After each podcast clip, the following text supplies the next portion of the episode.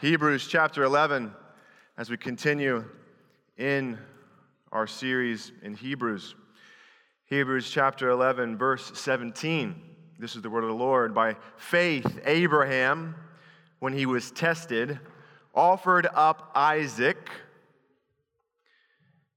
and he who had received the promise was in the act of offering up his only son in whom it was said, Through Isaac shall your offspring be named. He considered that God was able even to raise him from the dead, from which, figuratively speaking, he did receive him back. And this is the word of the Lord.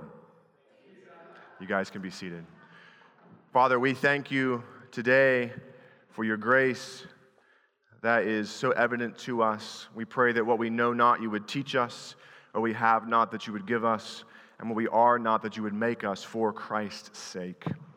And the people of God said, Amen. We have uh, quite a few people who are sick and not with us today, um, or it's just my preaching. Because uh, last week there was a bigger crowd when Pastor Matt preached. That's okay. Pastor Matt is fishing somewhere like somewhere where they have fish and no cell service. So pray for his family. Um, the Harras uh, right now are giving birth uh, to their third, so pray for them.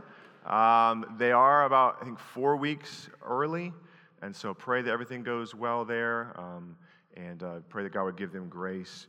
And uh, we'll give you updates on that just as soon as possible. Lots and lots of babies here at Christ the Lord Church, and we are very thankful for that. If you're a visitor with us this morning, it's God's grace to us that you're here with us, and we pray that you feel the hospitality of Jesus in our midst.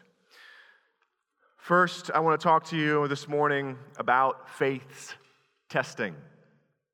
Faith's testing. By faith, Abraham, when he was tested, God brings a trial and a tribulation to Abraham to test his faith. Why does God test the believer's faith?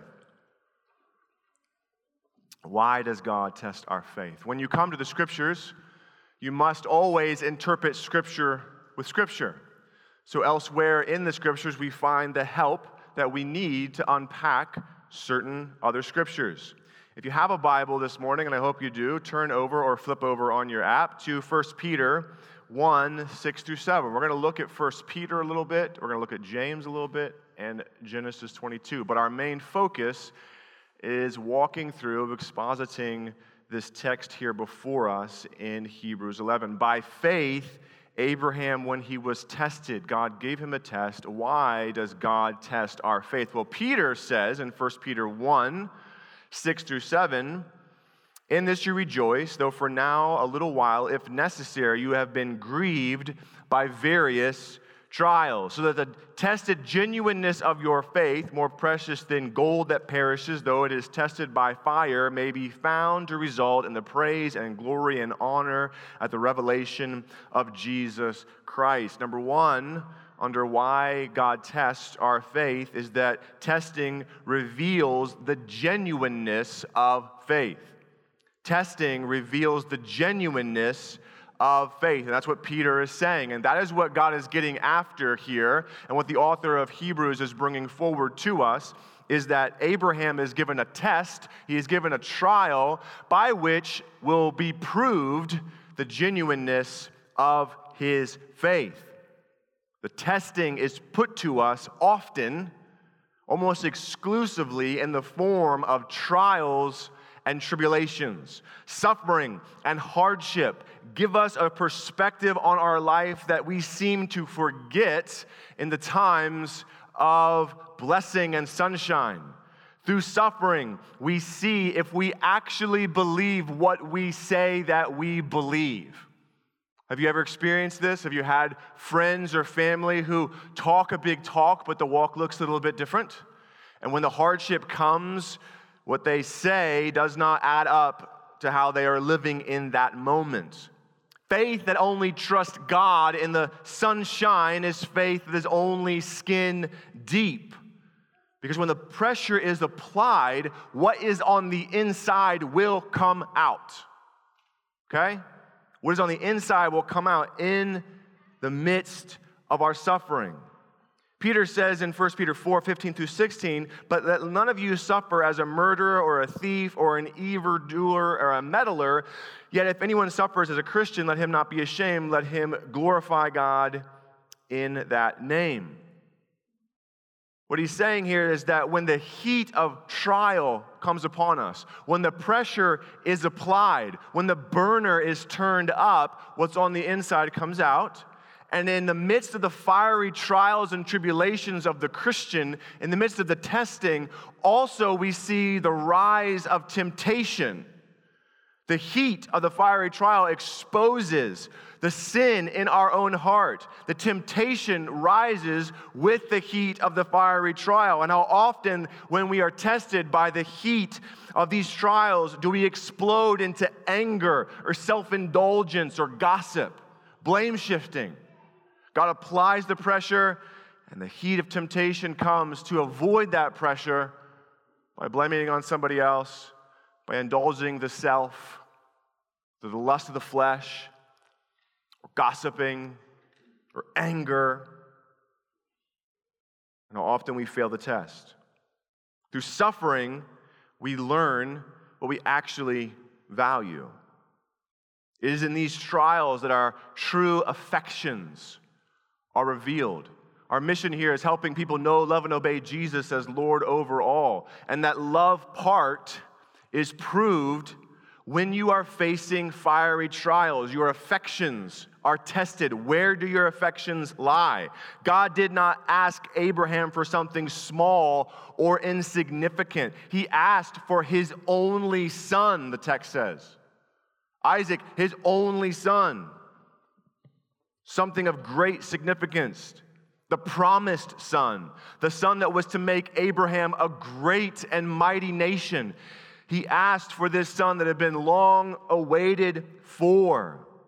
And this is a reminder, friends, that if you remember what we've been talking about when we've looked at the life of Abraham and Sarah through Hebrews 11, that they did not have a son, and there was no way that they could have a son. They were beyond their years, which I said last time was a nice way of saying they were really old could not have kids.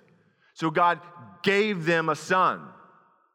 And now God is asking through this test that Isaac be offered up as a sacrifice. It's a reminder, if you look at the totality of the story of Abraham, that all the good gifts that Abraham had were gifts from God. They were not things that he had possessed in himself. They were not things that he had earned in himself. Every good gift that we have, everything that God has given to us, has come from God and still belongs to God. It is simply on loan from God. Your wealth, your family, your house, your health, all of these things, good gifts from God that He has given to you to steward well, and they still belong to Him. But how often do we act and interact with those things as if they belong to us exclusively. You see this primarily in how people interact with their money. Want to know what people love?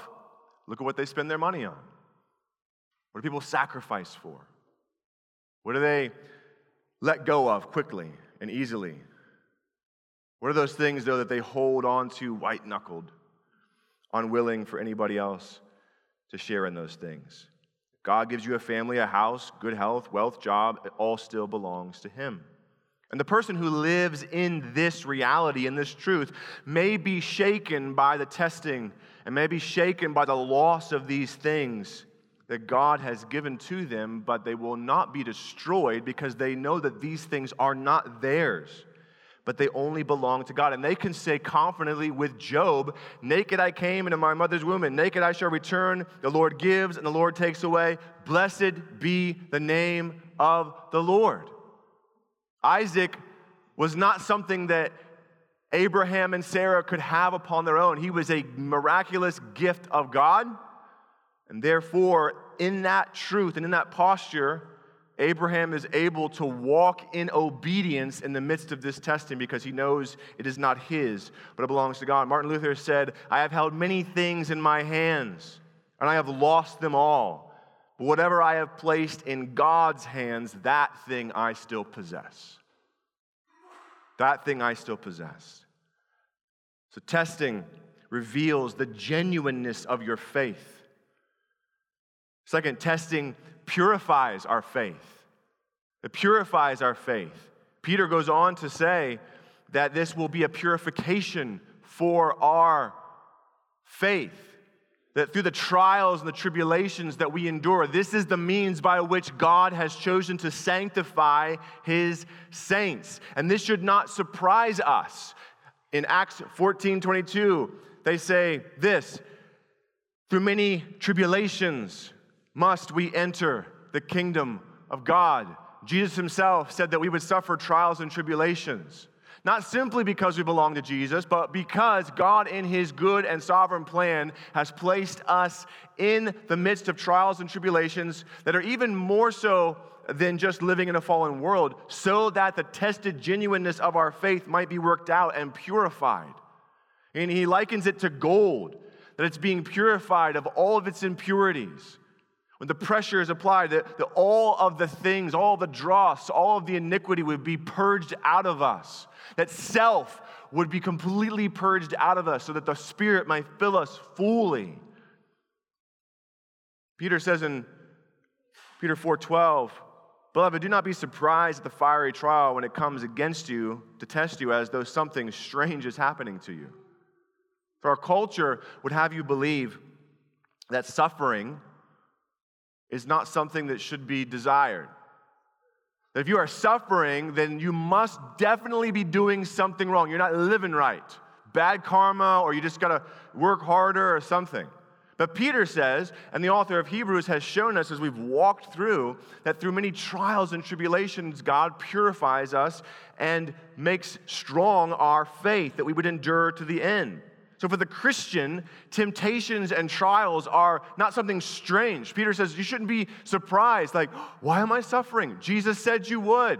The apostles suffered, the church has suffered for the sake of the gospel. Not, again, as I said, simply because we live in a fallen world and not simply because we are fighting against the, the, the evilness of this world, but because God has chosen to sanctify you through the means of trials and tribulations and suffering.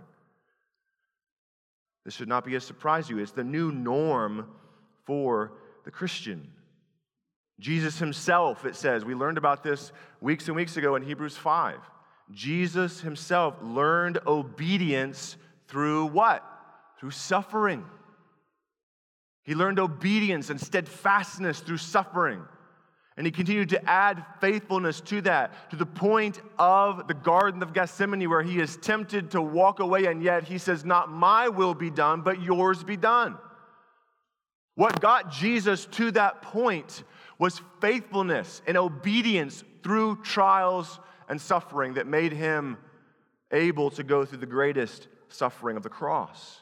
And as we grow in our faith, and as our faith is strengthened and matured, we are able even to receive suffering and trials with joy. And this is not a natural human reaction. This is a supernatural reaction because it is the Spirit of God at work in us. The people of God realize that God uses suffering and trials to purify and test our faith that we might become more and more mature. We can receive this with joy. Again, Peter says we should rejoice that we get to share in the sufferings of Christ. James 1, many of you know this, count it all what? Joy. Count it all joy, brothers and sisters, when you meet trials of various kinds, knowing that the testing of your faith produces steadfastness. And let steadfastness have its full effect that you may be what? Perfect and complete, lacking nothing. The result of this steadfastness is a life of faithful endurance amid the troubles and afflictions that come your way to the glory of God. So, whatever you're suffering in right now, I'd like you to, to bring your mind to that. The testings that you are walking through right now, God is seeking to use those things for your good and for His glory. Can you receive those things with joy?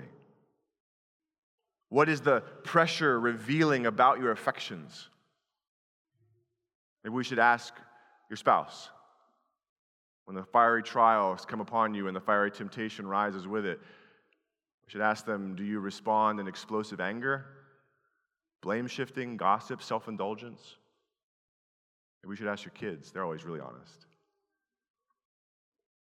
What about your coworkers? It's always good to ask your pastors, too. They'll give you an honest answer. Testing shows the genuineness of faith. Testing purifies our faith. Testing establishes faith. James says that we will be perfect, lacking, lacking nothing. So, so, testing establishes our faith. Through testing of our faith, we will be perfected. Not fully in this life, but the process of sanctification is worked out through testing and trials. And those who continue faithful, persevering by God's grace to the end are those who will be saved. This is what the scripture says. This is what Hebrews has caused us to realize. Some of you startlingly realize that the author of Hebrews is saying that unless you continue on faithfully, through the trials, through the tribulations, to the end, you will not persevere. You will not be saved. How will we know who those who are saved? Well, by those who are there in the end. Is it all by grace? Is it all by God's sovereign plan? And ultimately, none of your doing? Yes, of course. But Paul says, work out your salvation with fear and trembling, for it is God who is working in you. There was always action and through this testing, your faith will be established. It will produce in you a perfect and complete faith before the throne of God one day. That you have been saved and justified by the work of Jesus Christ alone, and you are being saved, less and less like yourself and more and more like Jesus. And God puts the trial upon you so that you might be tested. So the tested genuineness of your faith, more precious than gold that perishes though it is tested by fire, may be found to result in the praise and honor and glory at the what? The revelation of Jesus Christ. Faith is preserved through testing. It is the faithful, trialed, tested saints that will inherit the kingdom of God one day. They are the ones who will persevere to the end. It is those who, when they meet the trial, say, I'm done. It is those who put their hand to the plow and realize there's some hard work to be done in the kingdom of God and look back that are not fit for the kingdom of God and will eventually fall away. It is those who do not look back but look forward. It is those who have a faith that actually works itself out. This is why God tests us. This is why God tested Abraham. Let's prove, Abraham, how genuine is your faith. Faith goes to work. Faith goes to work. You can tell me every detail of your job. Tell me about your boss, the mission, the inner workings of your business, but unless you show up to work, right? You can talk all you want, but unless you actually clock in, it doesn't mean anything. And this is how often Christians live. They speak a big game, like the guys that you meet who speak a big game about basketball. Clay Steelman, joking. I know, I know. We'll have to have, to have to have a game, a one on one. But you meet these guys, and Clay, you've met these guys too. They talk a big game, but you get them on the court, and it's a different story, right? So, faith goes to work. Faith must be worked out. Unless you work out your salvation, you will not be saved in the end. Now, hang on, Pastor Jeff. You're saying that God is sovereign and we can't do anything to save ourselves, but I have to work at my salvation. Well, yes. First of all, faith we see is given. We've seen this all through the book of Hebrews. Faith is given. It was faith given to these people in Hebrews 11 that helped them do anything at all. They were just a ragtag band of nobodies. until God's grace called them and, and enabled them to walk in obedience. So, so faith is given. In Romans 4 18 to 25, Paul uses Abraham as a great example of received faith. He says that Abraham receives faith. He says he was justified by the faith that he had in God. And speaking of Abe, he says, who in hope believed against hope that he should become the father of many nations, as he had been told. So shall your offspring be. And he did not weaken in faith when he considered his own body, which was as good as dead, since he was about a hundred years old or when he considered the barrenness of Sarah's womb. No, unbelief made him waver concerning the promise of God, but he grew strong in his faith as he gave glory to God, fully convinced that God was able to do what he had promised. That is why, Paul says this in Romans uh, 4 22, that is why his faith was counted to him as righteousness. But the words, it was counted to him as righteousness, were not written for his sake alone, but for ours also. It will be counted to us who believe in him who raised from the dead our Lord Jesus Christ, who delivered him up for our trespasses and raised him for our justifications. He's, Paul here is using Abraham as a picture of somebody who received faith. He's saying Abraham would not have been able to do any of this unless he had received God's gracious, undeserved favor and merit. So we receive faith. It is a gift. We are saved by faith in Christ alone. Amen? You cannot work and earn it yourself.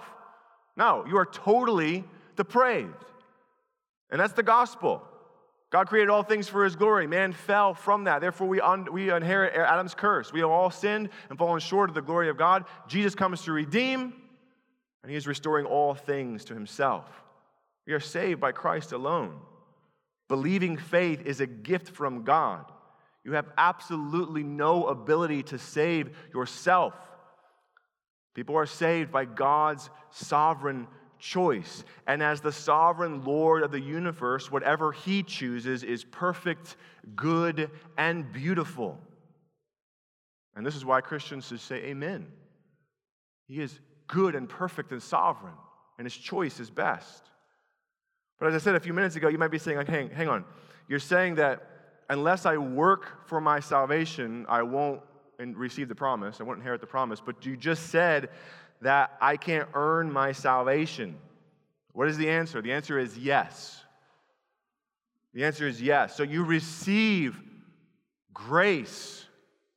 You, you receive the quickening of the Spirit of God that illuminates your heart and points you to Christ. Jesus does not throw you some life preserver. No, he goes down to the bottom of the ocean and puts life into your dead and rotting corpse.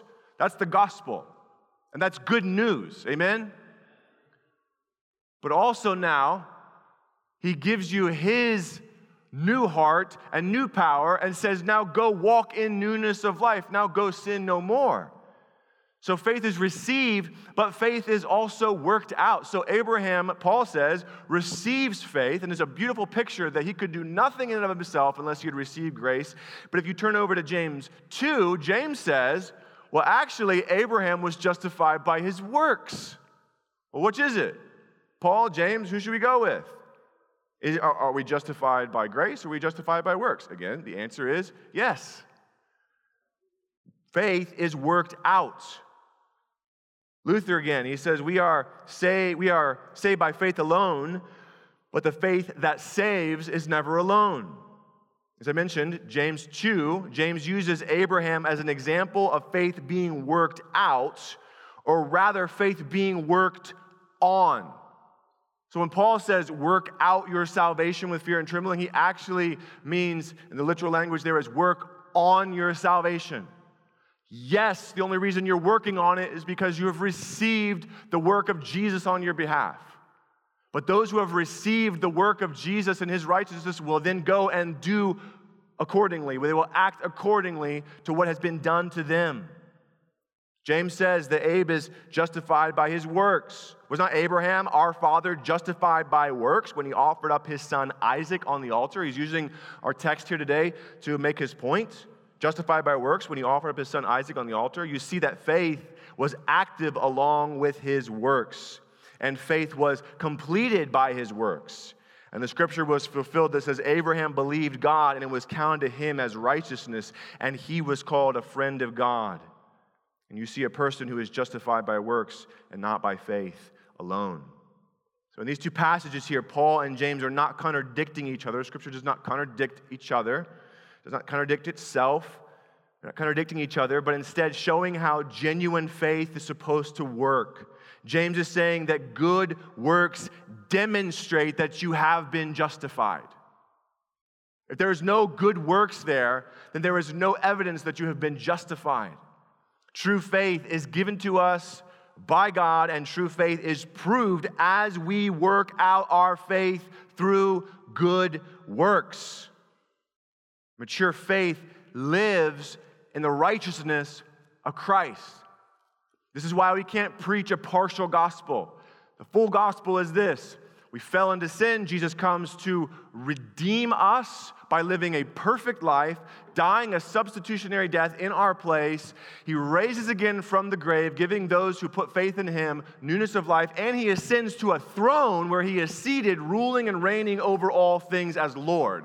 And those who will follow him must bow the knee and are given the ability to bow the knee because the new life they have been given in Christ. The fullness of the gospel is that those who have been justified will go now live in that justification. James says it's quite simple. You are not saved by good works, but good works show that you have been saved. James says that Abraham's faith was completed by his works. And he's not disagreeing that that faith alone saves. The completed by its works means that his, his faith was brought to a maturity. As the scriptures already told us in Hebrews, that we are growing up and maturing in Christ. And this is the picture of the believer. No longer, no longer drinking milk, but beginning to eat solid food and meat. This is a sign of those who are growing, which is a which byproduct should be those who continue to walk in the, the weakness of drinking milk and, and, and claim that they have been believers for a very long time, but you have not seen any progression or any growth. You don't see any meat being eaten. It's like a grown man walking around drinking a bottle. It's, it's a laughable thing. This, James says this is ridiculous. And Paul would agree that your faith is matured through your good works. And how does God work that out? Through testing, through trials, the testing of the genuineness of your faith, the purification of your faith, the faith that will continue to sanctify you until you see Jesus face to face. Yes, it is all of his work and all of his doing. But the sovereignty and work of God and your part in is like pedals on a bicycle. They work in tandem, they work together. James is saying that full grown and genuine faith is seen in the good deeds that it produces. Jesus tells us that we will see and know people by their fruit, by the fruit that they produce. This is an apple tree because it's bearing apples. And those are good apples. I see, I, I taste those things. It is a, is a false worldly ideology that says that Christians are not supposed to judge. You ever heard that before? Well, you're a Christian. You shouldn't be judgy. Judge not. Yes, you be judged. They, don't, they, they know that part of the Bible, but no other part of the Bible. Right? No, Christians are supposed to be fruit inspectors. Right? First off, Christians need to open their own heart up and say, Search me, O Lord, and see if there's any wicked way in me, and try me and lead me in the way everlasting. Let me test my fruit. But I'm also supposed to look around at my brothers and sisters in Christ, in my church, at my school, in the world, and say, Those who claim the name of Christ must act accordingly. And how do believers act accordingly? By walking as Jesus walked, by walking in newness of life. And what does God say? You must be holy, for I am holy. This is the mark of a mature believer as their faith is worked out. If you have received grace to believe, then you will continue to walk in that belief that grace has produced in you. If the smoldering wood of your heart has been set ablaze by the breath of God, then that same breath will fan that flame into a raging fire that will last. If you are a sheep, as Pastor Rusty has reminded us, then you will do sheepy things. Right? How do I know if I'm a goat? How do I know if I'm a sheep? Well, Goats eat garbage. They'll give anything, they'll eat anything you give to them, right? Sheep are dumb. I won't go down to that road. But sheep need a shepherd. Sheep need each other, although they really don't like each other. Are you doing sheepy things? Examine your life. Ask those who know you well to watch you when the test of your faith comes around. How do you respond? When the heat is turned up, when the test is placed upon you, when God looks and points to the thing that is dearest to your heart, like he did to Abraham here, what is your response? Is it one of excuses or dragging your feet, or is it one of, Yes, Lord, I will obey? If Jesus is your Lord, then you will act accordingly. If you love God, then you will hate the things that God hates and love the things that God loves. Because of Abraham's obedience, he is called by James a friend of God. And this is in contrast to those who have no acts of obedience to speak of. They have no good fruit to prove their claims of faith, and therefore they are not seen as friends of God, but instead they are seen as friends of the world. And James tells us in James 4 4 that to be a friend of the world is to be an enemy of God. True faith is seen in our good works as it's worked out. True faith is seen in obedience obedience to God's command. This is what faith is. Faith is not some abstract thing, faith is not some leap in the dark. Faith is obedience to the Lord's call. This is what Abraham did when God called him out of, of, his land and said, I'm going to take you to a strange land. This is what Abraham did when God looked at him and said, I'm going to give you a son. This is what Sarah did when God said, I'm going to give you a son, even against all odds.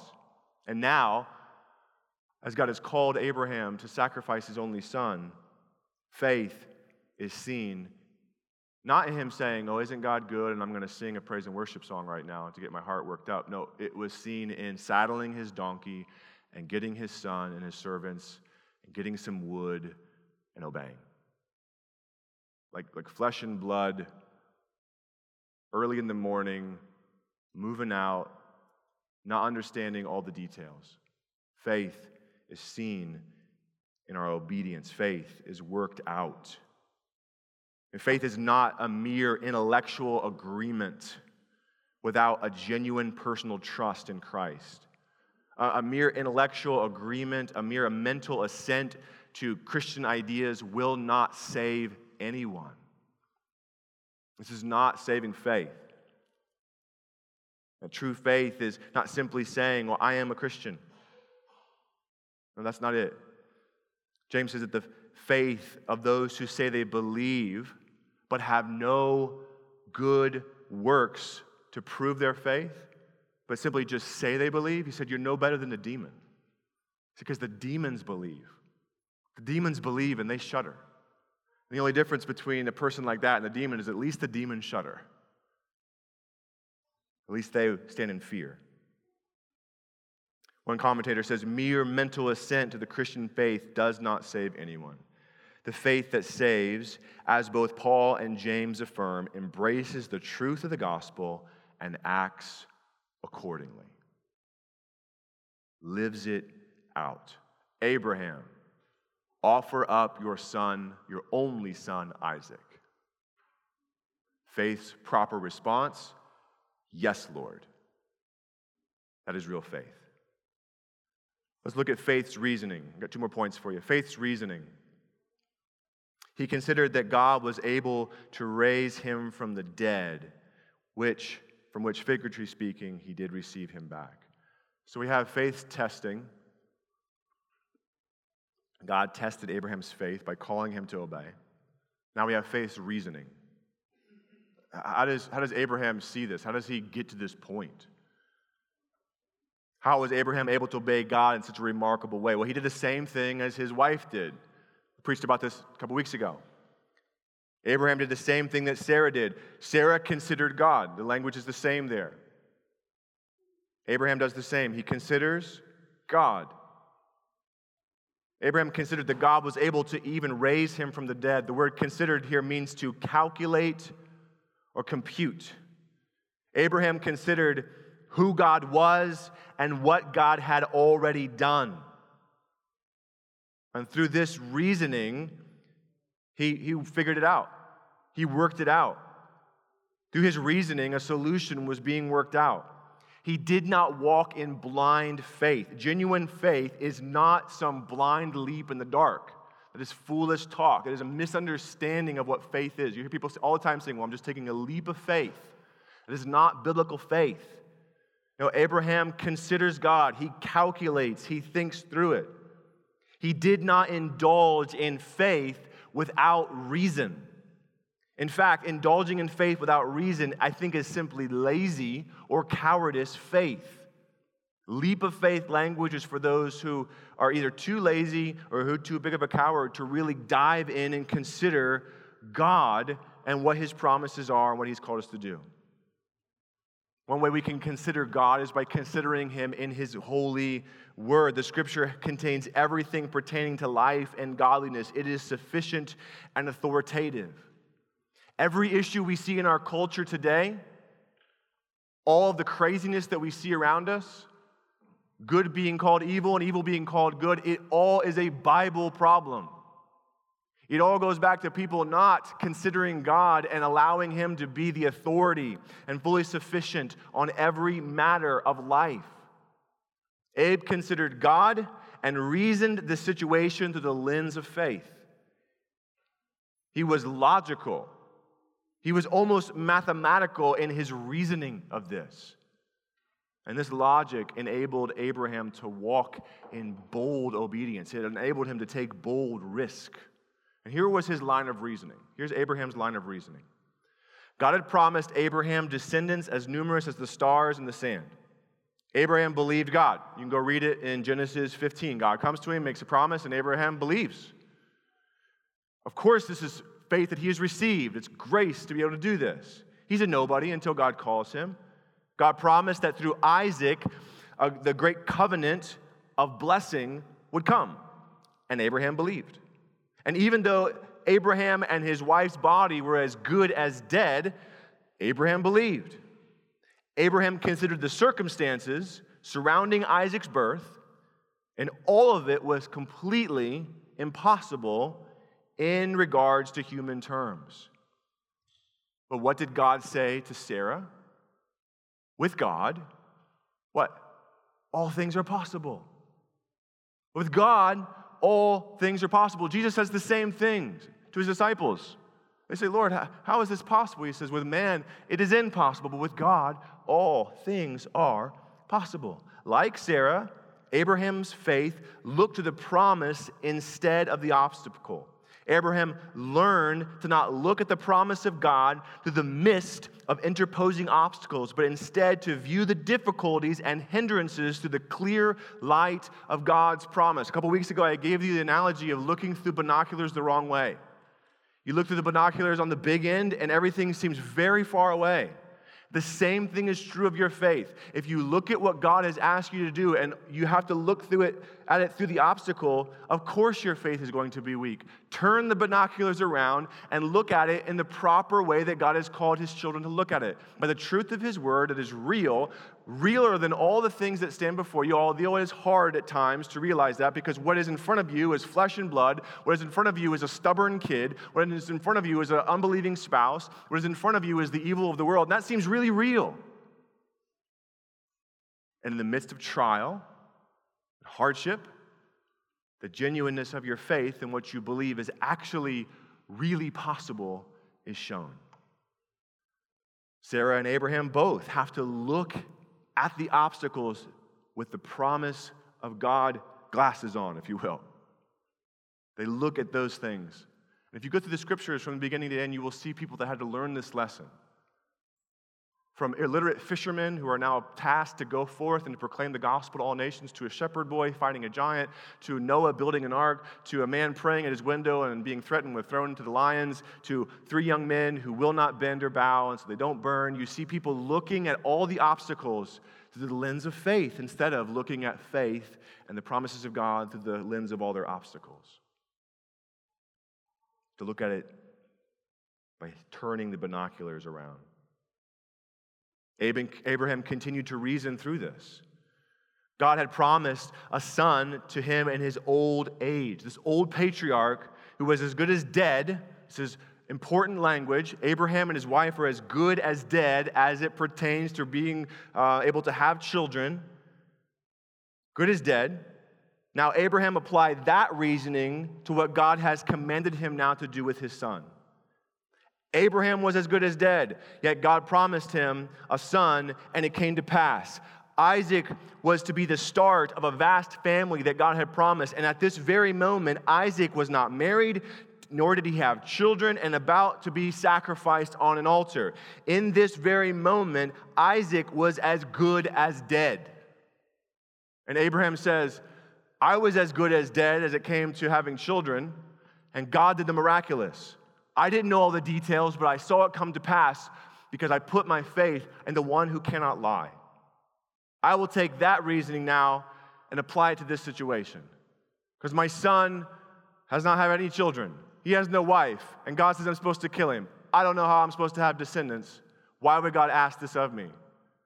Ironically, the um, Genesis 22 account says he didn't tell Sarah. I don't know if Sarah had grown in her faith to trust him or not, but like Finally, she has a son, and now Abraham's like, Yeah, this is what God told me to do. It says he got up early in the morning and left because it didn't make any sense whatsoever to him. In this moment, he is as good as dead. But he trusts in this moment that God will do the impossible. So now, in light of that faithful reasoning, Abraham was able to leave all the details the God who does all things well. Okay? I, God worked miraculously before. I don't understand why he's doing this, but I know he is good. I have tasted and seen that he is good. He is not a tame lion, but he is good. So therefore, I will trust. I don't know all the ins and outs. I just know I was dead and God did the miraculous. My son's as good as dead, so I trust that he will do the miraculous here now and he left God to work out all the details. It's in God's hands now. God's word through Isaac. This is what Abraham believed. God promised that I would have a son, and through that son, there would be a great nation and a special blessing of a Messiah coming. So God must be faithful to his word. God's word through Isaac had to be fulfilled. And this is what gave Abraham the boldness in his obedience to go forward. Sarah and I were as good as dead. Isaac now is as good as dead. So his is his reasoning. God's going to have to bring him back to life. God's going to have to bring him back to life. That's, that's the only option. Abraham had never heard of a resurrection from the dead, but he knew that God had to bring this boy back to life because God had said, through him, all your descendants will be, and through him, all the nations will be blessed. There is simply no other way. God has to keep his word. And this is why he says, if you read the Genesis 2 account, 22 account, Abraham says to his servants, Stay here with a donkey he told to his servants, I and the boy will go over there and worship and come again to you. You guys stay here. Isaac and I are going to go over there. We will both return to you. This is where his faith is at. Even though he could not see it, Abraham was so certain and so confident in God's promise through Isaac that he saw it as a present reality. I'm going to repeat that. You need to listen. This is, this is what this is what our forward looking faith, that the promises not yet revealed to us. Abraham has not seen a vast host, a vast inheritance. He has not seen descendants more numerous than the stars in the sand. He hasn't seen that yet. But his faith is so real as he trusts in the God who cannot lie and the God who cannot die that he sees this as a present reality. That is what hope is. Even though he could not see, Abraham was so certain and so confident in God's promise through Isaac that he saw it as a present reality. He interacted with God's future promise as it was a moment in the moment reality. Spurgeon says, A little faith will bring the soul to heaven, a great faith will bring heaven to your soul. This is no wonder that Abraham is called the father of all who believe. So, as our heart, listen, believingly ponders the divine attributes of Almighty God, our smoldering unbelief is fanned into the flame of faith and it burns hot with the fuel that He who promised is faithful. It is the mind that is stayed upon Jehovah that is fully blessed. It is in God Himself that we find perfect peace and rest. Abraham loved his son, but he loved God more. As we faithfully walk in obedience to our Lord's command, we joyfully, we must joyfully contemplate who God is and what he has already done and been faithful to. And often this joyful meditation will quicken our stride as every step finds solid purchase in the faithful promise of the God who cannot lie. As it was with Sarah and now Abraham, so it is with us. Every promise of God is reinforced by this consideration Is anything too hard for the Lord? This truth filled Abraham's faith, it fueled it into action.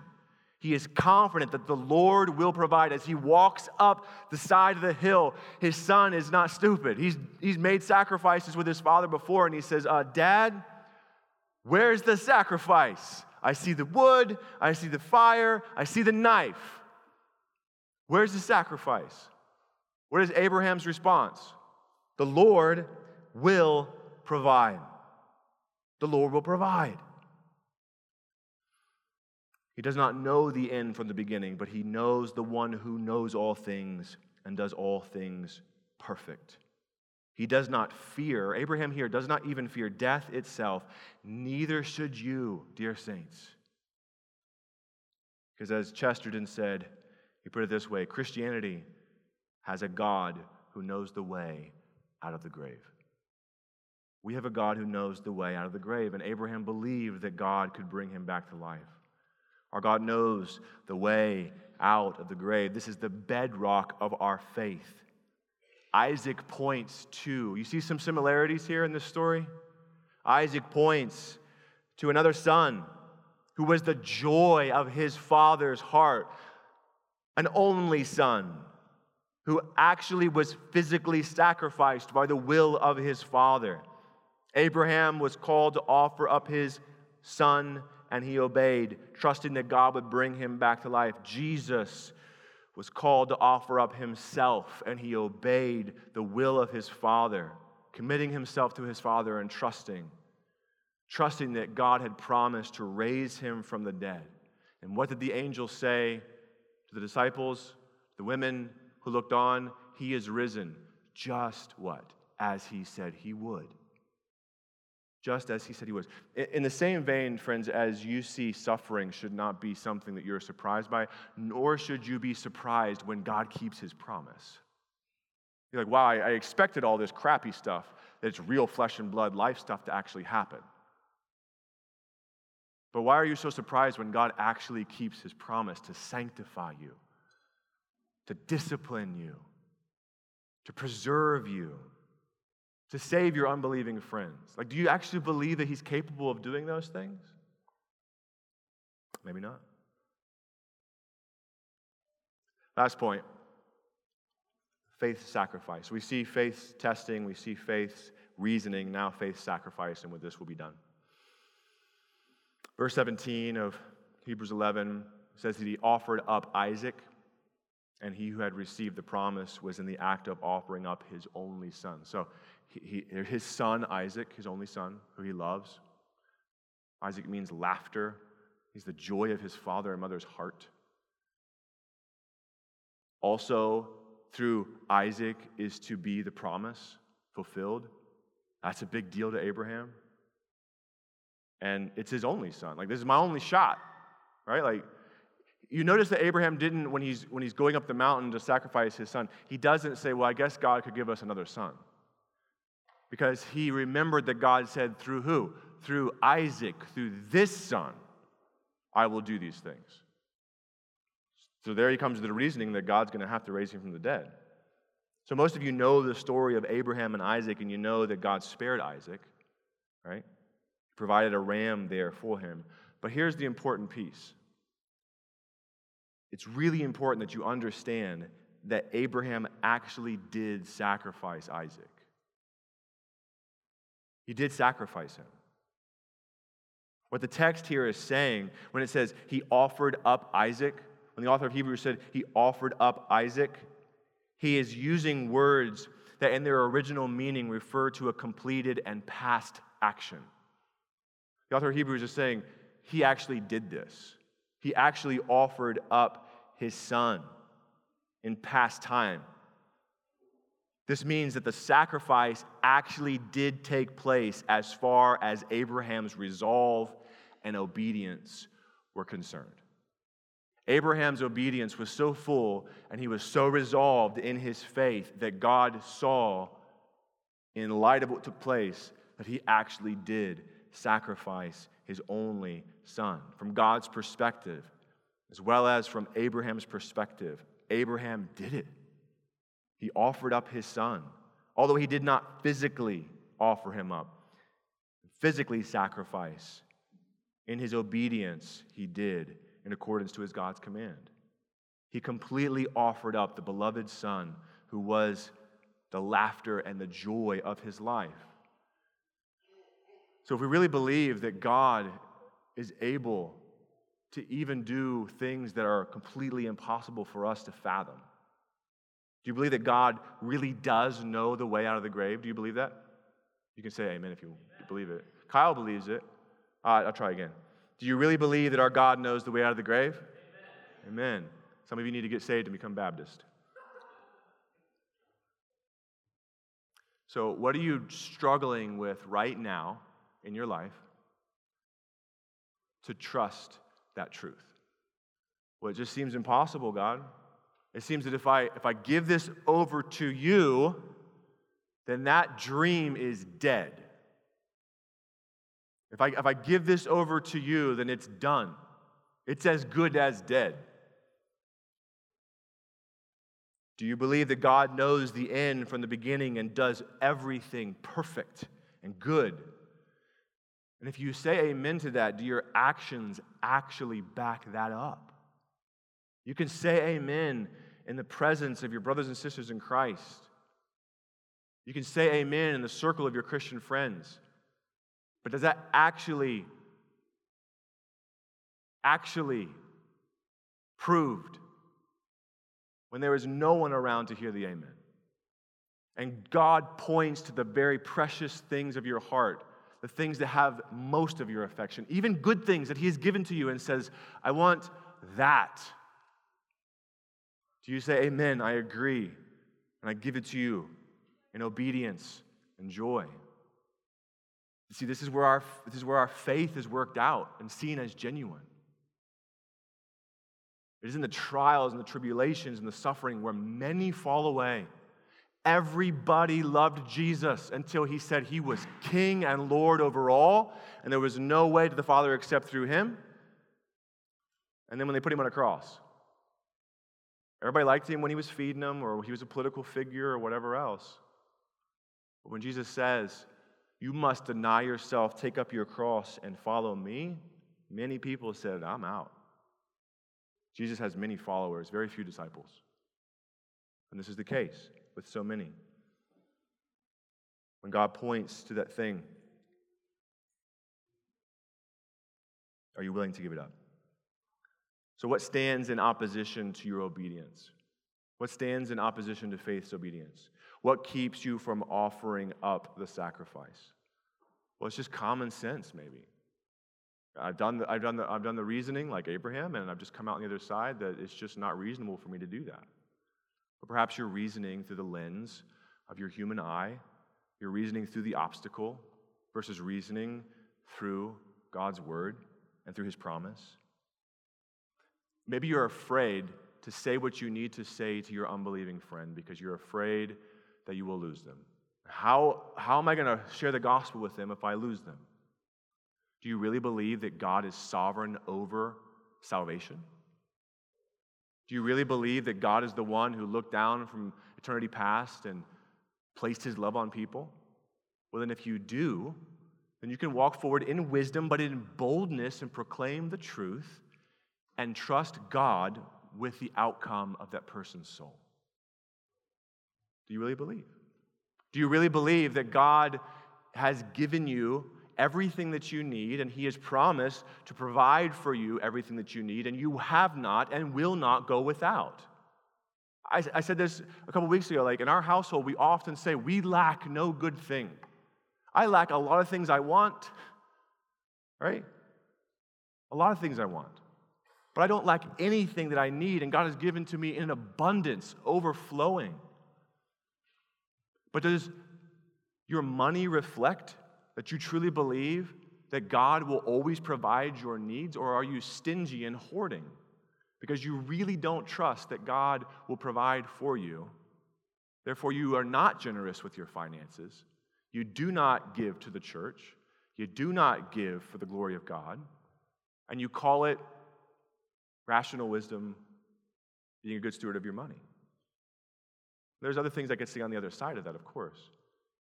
But this is, this is where faith comes to real life. And if we're going to be people of faith, then it has to be worked out.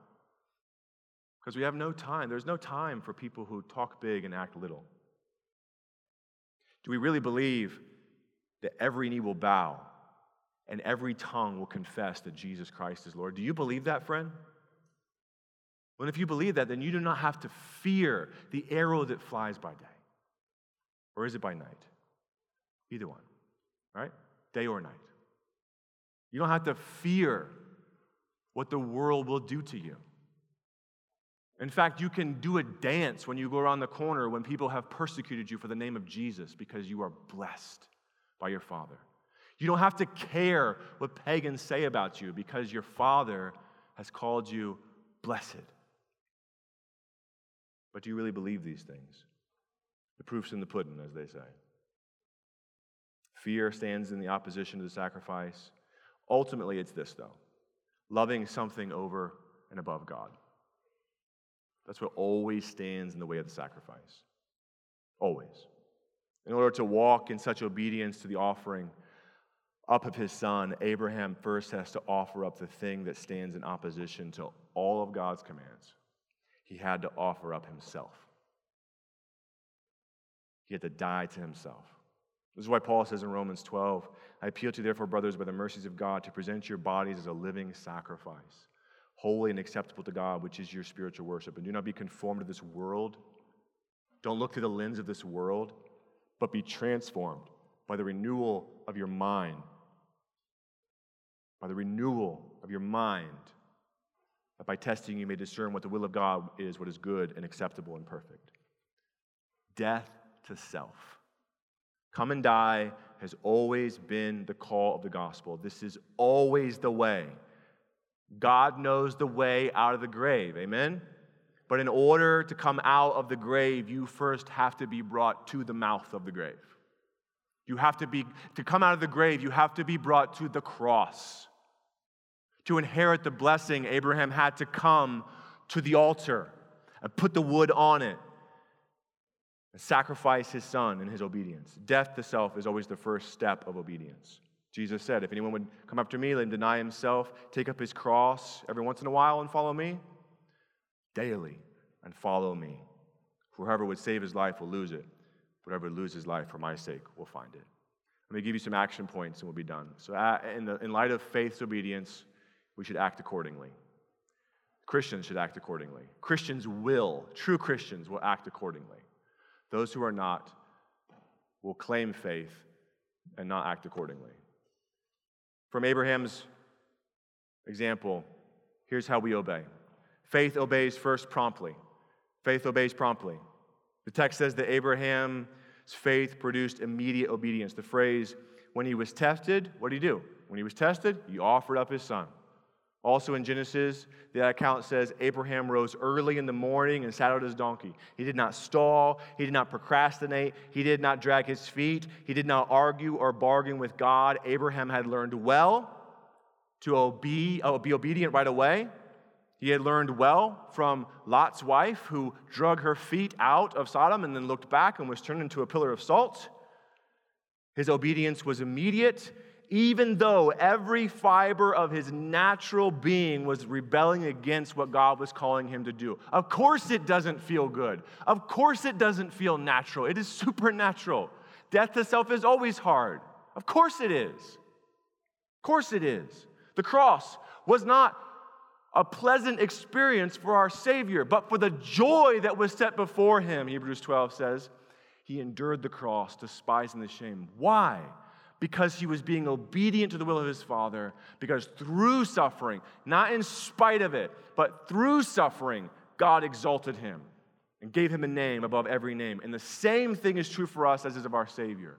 It is through suffering, it is through trials that our, ta- that our faith is tested and purified and seen to be genuine.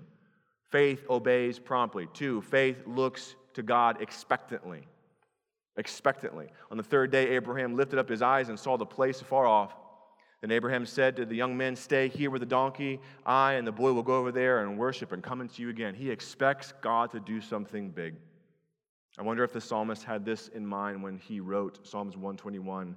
I lift up my eyes to the hills. Where does my help come from? My help comes from the Lord who made the heavens and the earth. The mountains I have to cross are nothing because I know the God who made the mountains, who made the heavens and the earth. And faith can confidently say, God will provide himself a lamb for this burnt offering, son. Faith looks to God expectantly.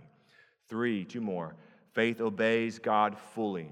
When Abraham reached out his hand and took the knife to slaughter his son, but the angel of the Lord called to him from heaven and said, Abraham, Abraham. Whenever you see something mentioned twice, it's something of urgency, and he has to yell at him twice to get his attention. And Abraham said, uh, Here I am. He said, Do not lay your hand on the boy or do anything to him, for now I know that you fear God seeing you have not withheld your son, your only son, from me. His hand is coming down. Full obedience, not partial obedience. Number four, and the last one faith obeys God joyfully. Faith obeys God joyfully. Our faith is strengthened through testing, whether it's singing in the stocks after you've just been beaten, like Paul and Silas or being a jolly brawler as you fight the evil around you and laugh at the face of danger and laugh and thank God for the persecution that comes against you. We can endure and embrace suffering with joy as Jesus did, knowing the outcome of it will make us more like Jesus to the glory of the Father. We are being tested to become more like Christ, therefore, we should welcome it with all of our heart because what God is doing in testing is taking out all the Jeff and putting in all the Jesus so that I might become more like Christ and becoming more like Christ. That is what glorifies the Father. Not becoming my authentic self. No, becoming like Christ, who truly is my authentic self, because I was made to glorify and worship and obey Him forever. That's the void in my heart. And that's why we try to stuff it full of all sorts of things. It will only be satisfied in Christ. So we can embrace suffering with joy, knowing that it will make us more like Jesus. And people who have a faith like that, a mature faith, a, a joyful faith in the midst of trials, they will not be shaken. Because they can confidently say, as the psalmist does in Psalm 16, He makes known to me the path of life. In His presence, there is fullness of joy. At His right hand, there are pleasures forevermore. We say this in our household to our kids when we ask them to obey, when we tell them to obey. You're to obey, obey right away, all the way, with a happy heart. Right away, all the way, with a happy heart. God asks us to obey right away in faith, all the way in faith, with a happy heart in faith. So go act accordingly. Trust and obey, for there's no other way to be happy in Jesus than to trust and obey. My sermon was shorter than it was last week. Visitors are like, What? But hey, praise God. Let's pray. Father, thank you so much for your word. It is good. We cannot get enough. So we thank you for the Spirit of God who now takes the word of God and plants it deep in our hearts. The Spirit of God who is the true preacher. I pray that no one would leave this place still resistant to your call, that they would not harden their hearts through unbelief, but that you would soften their hearts. Would you do the miraculous thing and overcome their unbelief for your glory and for our good? Amen.